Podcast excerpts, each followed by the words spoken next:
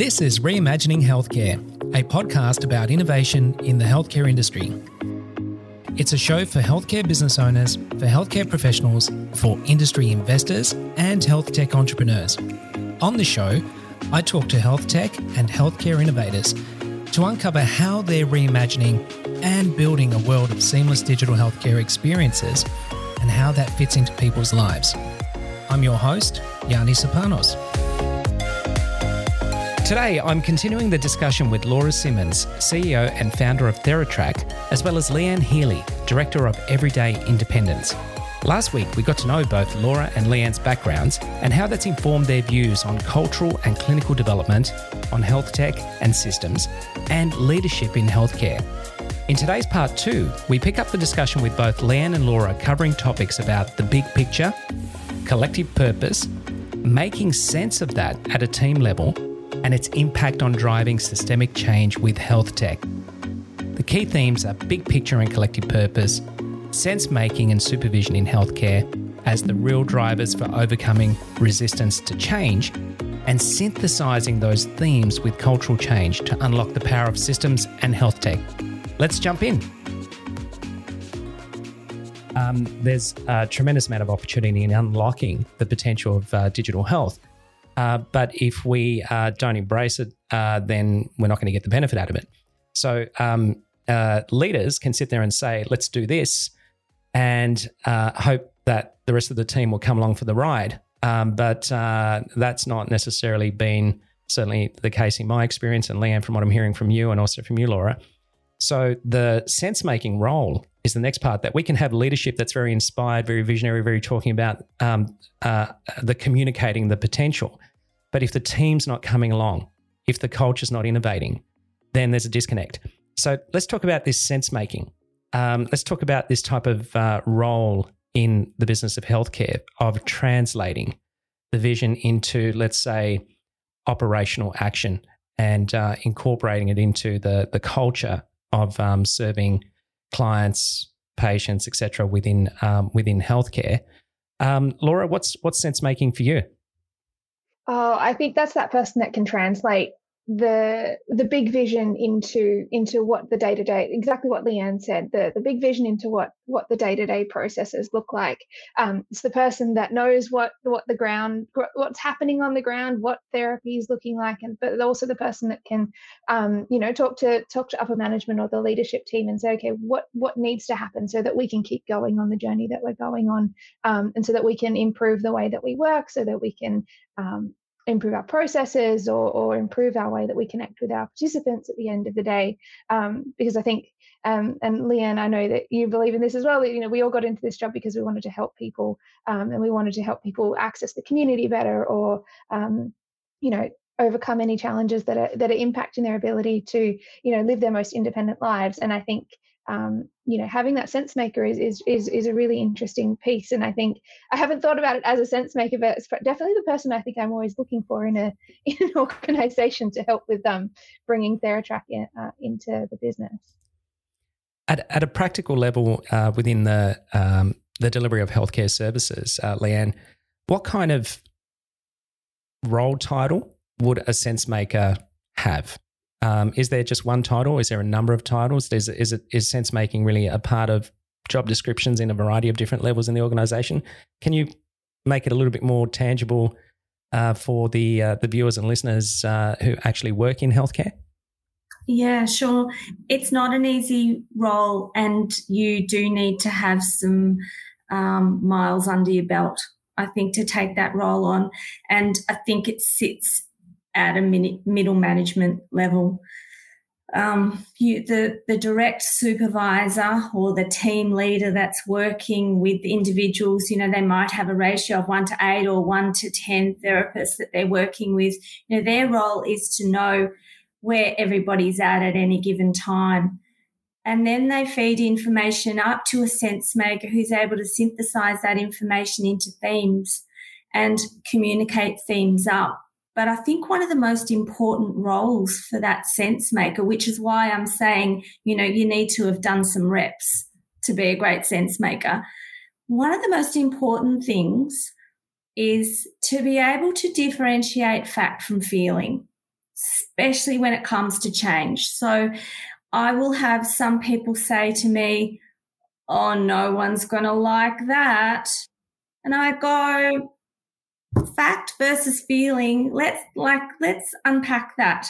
So a really great sense maker probably wouldn't say something like that. It'd be much more specific talking about facts versus feelings. Also understanding that um, that feelings can make or break change. So you know certainly not trying to discount feelings but really being able to differentiate well is it 80% of the organization that are going to feel this way? Or is it, is it actually just 10% of the organization that's going to feel that way? But that 10% are significant influences. So that, that's a really important quality. Yeah. And, and the context of middle management, um, that, uh, that would probably be more evident in an organization that has um, an, organi- uh, an org chart that clearly demonstrates that. Um, but when you're dealing with a smaller uh, healthcare practice, what, what kind of role? Is it the practice manager? Is it the business owner? Is it a clinical lead? Uh, it really, it depends. Um, it could be somebody that's um, in that is involved with a functional group uh, and uh, a number of teams. Um, but it is somebody that would um, probably not be in direct contact with the, the um, participant facing therapists every day, but um, somebody that has more of a, a synthesis role. Yeah, I like that term synthesis. Uh, I think that goes to what you were referring to earlier, uh, Laura, around uh, co design and co create, um, which I think are absolutely critical in modern digital health innovation. Um, it's not actually uh, pushing a piece of tech onto a, a team, but actually um, having a team requisition the tech because they they they have a need, and uh, that uh, innovation is addressed by the actual tech as opposed to um, being told use some mm. tech, but not really understanding why. So. Um, uh, for the for the technical agile uh, listeners out there, we call that um, addressing the questions of what do we need to do and why do we need to do it. Um, and you can't answer that question on your own. You have to do it with the people that you serve. So in our case, it's healthcare providers, uh, but a healthcare provider, it's their clients and their workforce, their teams. Laura, what are your what are your thoughts on that? Um, is uh, the um, sense maker addressing those questions? I think so. I think so. Actually, I feel like I was talking to some sense makers yesterday in a in a co-design conversation with a clinic. Um, now that I reflect on on the conversation and what you said then about figuring out the the problem and and the why, um, it was something I think I, I, I came into the technology world thinking you know everything is solutions based and I know the answer um, to to the thing I've been working in healthcare for ages and I know the answer. I know exactly what TheraTrack needs to do. Um, and talking to lots of people, TheraTrack has definitely evolved. It still has the core um, core idea of helping people do things at home, but the features and what we create next is definitely driven by our end users. Um, and I think yesterday, from what you were saying before, um, just around that, who is the sense maker in, in a smaller practice? I think from what I'm seeing, it's it's definitely a mix between if you don't have all of the layers, right? So if you've only got a therapist, a team leader, and then the, the practice owner, which tends to happen in really small clinics, it's probably somewhere between that team leader and practice owner that is that sense maker. Um, you know, obviously the, the practice owner is the one with the vision, but the team leader is maybe a little bit um, stand stand back from from their participants and things like that. And then you've got the therapist. So it's probably that person that is the sense maker. Um, but again, I guess probably like you said, Leanne, it probably depends on how many reps they have on or years or um, things they have on their belt and things like that. But um, yeah, it's probably that person, I think. Okay, so I, I guess that's another sum, summary point there where we could talk about uh, the person in the business who is making sense of uh, the changes that need to occur and doing uh, a great job at um, uh, communicating that and cooperating with various team members that they're working with so that uh, the resistance is broken down. And, uh, and, and that, that could be sort of subtle changes that are uh, more human oriented, you know, sort of some changes in the way we do things. Um, but at some point, um, when we make changes in an organization, uh, relying on manual processes uh, inevitably will lead to a um, uh, not not being able to adhere to that um, consistently, which translates to a quality issue. Uh, and um, when you have quality issues in the business, they represent risk um, in a variety of different ways. So that sort of brings us into the idea of systemization and how tech and health tech in particular then really come to the fore, why they are so important at that stage where you can encapsulate that culture within the context of the system, especially systems that are co designed and co created for uh, the various purposes uh, within healthcare. Um, is sense making also part of then looking either at co-designing, for example, working with the TheraTrack to co-design some of those workflows and some of those repeatable uh, processes, um, or uh, going out and finding a product that's actually fit for purpose, or a number of products that can be integrated together that actually capture 80%, 70%, 90% of the way that that particular healthcare business wants to do things. Is that part of sense making, uh, Leanne, from your point of view? that is much more specialized than sense making. It's uh, we're in exactly that situation. We've got so many different platforms that um, speak to each other in in different ways because um, we haven't. So we we provide social model therapy, and we do that using interdisciplinary teamwork. So to be able to wrap a team around a participant and for that team to work on shared purpose, shared goals, real time communication, real time billing. It's um, we've really struggled to um, to because we've needed we haven't been able to find one single thing that that meets our needs. One of the great things with working with TheraTrack was that we we pretty much worked with Laura to completely customize something that was right for us. So the outcome has been really great, but it actually did take a long time. So um, that that's not that's not a criticism. It's just that tech builds take a long time if you're going to customize it. But what um, so it really comes back to the scope of do you want this change to happen quickly or are you happy for a slow burn to be able to get it right? Um, I think that's one of the key decisions to make at the start because if you are going to customize it and trial it and refine it, um, that you you not only do you need time, but you need real life problem solving options that um, also needs to be driven by tech. And uh, Laura, what's what's your uh, uh, both your clinical and your health tech experience on that?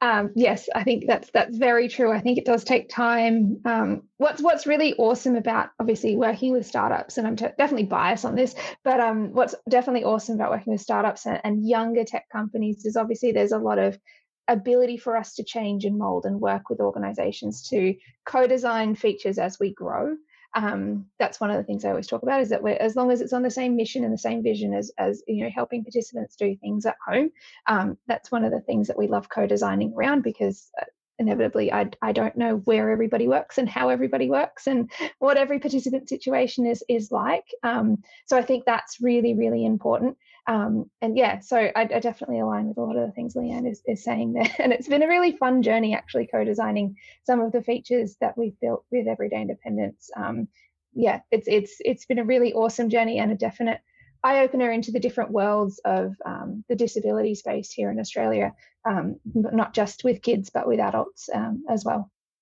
Yeah, so I, I, guess that's another summary point there as well is kind of looking at systemization of a business as not necessarily just subscribing to a piece of software, uh, but thinking about um, how a number of um, pieces of software can coexist and work seamlessly in order to support the way the business is operating today and into the future. Um, and when there's sort of uh, new aspects of the industry, you know, the NDIS is a relatively new scheme. So there, uh, I know there, were, there was a lot of pain in the industry where um, uh, providers under the scheme were trying to retrofit legacy systems to support the way that the NDIS was working. There was a lot of pain with that. So you have to work to some extent with uh, emerging startups in order to be able to get the the new way built into the uh, the emerging products um, because uh, just statistically legacy products tend to not evolve as quickly as um, as startup products. Um, but the trade off is that it takes a little bit of time and effort and cooperation in order to be able to do that. That's an investment, but you ultimately get something that is more fit for purpose for today.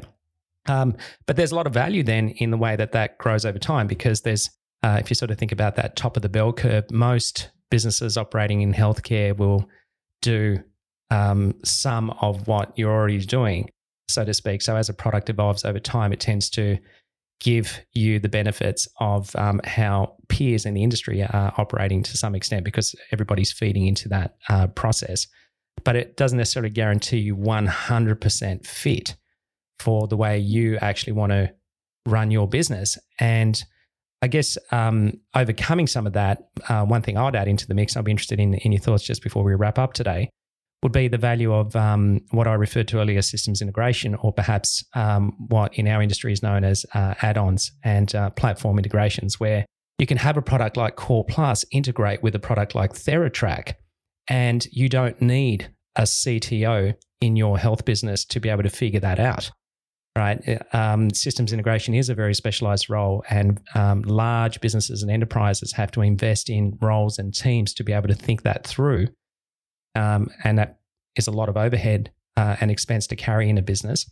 And given that most of healthcare, uh, particularly in the allied healthcare, are small to medium sized businesses, uh, that's difficult. And so we have this magnificent um, field of cloud applications that do uh, specialized things in their own right, but then can easily integrate with each other to uh, deal with some of that integration. Uh, again, doesn't guarantee you a perfect fit, but could get you 80%, 90% of the way there and then the humans can make a little bit of change. And all of a hmm. sudden we're a little bit more optimized and then that feedback loop comes into it. Um, Leanne, what are your thoughts on that? Um, you've you've uh, you've had a lot of experience with systems integration so tell me tell me where that resonates with you. Systems integration is um, I'm really stretching my swim lane to speak technically about systems integration, but um, you, you're absolutely right. I, I, I'm not sure how realistic it is to think that you're going to get there 100%. Um, and if you can start off with a product which can be flexible and agile and add on to, to what you've got, um, I think that that's a good option. The challenge that we've had is just that, you know, ma- making that integration work has has been really tricky. And uh, Laura, your your comments on that? Um, yeah, I think we've talked at length about this, Yanni, about integration. But um, I think one of the things that, as a tech company coming into organizations, it's one of the things that I found really crucial is understanding what's already in play in practices, what systems they're already using, um, what the how those systems talk to each other as well, um, and and how how the tech is going to be used in in the organization i think is really important. Um, the reason why we integrate with core plus is so that case notes can be saved automatically. Mm-hmm. um, and the reason why that is is because therapists told us that their problem was that they were spending too much time writing case notes. And we said oh we've got the solution. If we integrate then we can save some of that time for you. And so i think back to that comment you said earlier yanni about you know creating solutions for problems. I think that's really important, but also from an integration perspective, understanding what systems are in place and in play in an organization is really, really important for us because if we come and we just add another app into people's lives, um, chances are they'll love it and it'll be a novel thing for a little while. But you know, at, at the end of the day, in, in a few months' time, they'll go, mm, "There's too much stuff going on here," and we'll put that back to the side. So um, integrations are really key. Understanding how a practice works, what they're using. Um, it's probably one of the first things I always ask practices when we're bringing TheraTrack on board is, you know, what, what systems are already in place? How can we talk to those systems? Um, are we already talking to those systems and how can we make that easier for you? Yeah, it's really good advice. And I think um, that's great advice for any uh, startup entrepreneurs in the health tech sector as well, is to think about um, to to avoid that logical fallacy of thinking you can be all things to everyone. You just simply can't. Um, focus on the particular problem or problems that uh, you believe you've got the best answer or solution for, and um, and work with uh, common systems in the industry to integrate and interoperate to um, assist healthcare overcome some of the other challenges such as uh, data privacy breaches and security issues with data going all over the place, um, which can which can be another uh, webinar in of itself. Uh, I'm sure just talk about that, but um, if I can just summarize, so there were probably three key things that go to the the headline of this uh, web, webinar, which is about overcoming uh, resistance to change in allied healthcare. Um, the leadership uh, to work closely with teams to uh, help communicate and translate and make sense out of the objectives and strategies that are desired by uh, the uh, the leadership, and to stay on point with mission and purpose. Um, that sense making translates into ownership uh, for everybody within the uh, team. Uh, and that translates into cultural uh, refinements and engagement with the objectives of the organization. And where there are unstructured or let's say non systemized areas that have evolved as part of that cultural innovation, it's to look for systems that can actually seamlessly and neatly fit into the prevailing operational uh, landscape technically or the you know the technical environment uh, to um, lock it in and uh, and and let that quality roll forward until the next change is needed. Um, Laura, last word is that a, is that a fair summary? Anything anything I left out? I think that's definitely a fair summary. I think um, the only thing that I would add on there um, is that tech is not scary, um, and to to have a go, I think is is the biggest thing with new new technology. And always my pro tip is is have a go at the technology um, good luck. Try and break it if you can, but you know, just have a go at it and see how it works. Maybe try it on yourself. Try it with a friend before you try it with a client. That's always my pro tip. Yep, uh, consistent with the co-design, co-create. And uh, Leanne, um, was that a fair summary? Anything, anything I left out? Oh, it was a fantastic summary. But actually, your final word was the was something that I I wanted to share. It's around real co-design. It's it's definitely an area that we want to get better at. So we have to make sure that we're co designing with the real experts, and they are the people that are purchasing, well, purchasing therapy in, in our instance. And we, we're really committed to getting a whole lot better at, um, at bringing the real experts in right at the start and, and truly co designing uh, this work. Yeah, I'm, I'm a big fan of the uh, co design. So, um, thank you once again. Really appreciate everybody who's attended today or listening to this. And uh, Laura, thanks for your time. Leanne, thanks for your time as well and your experience. Uh, really appreciate it.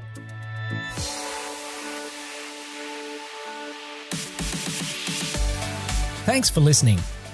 This podcast is produced in collaboration with Health Tech X, where we are working toward a world of integrated digital health empowerment for all people.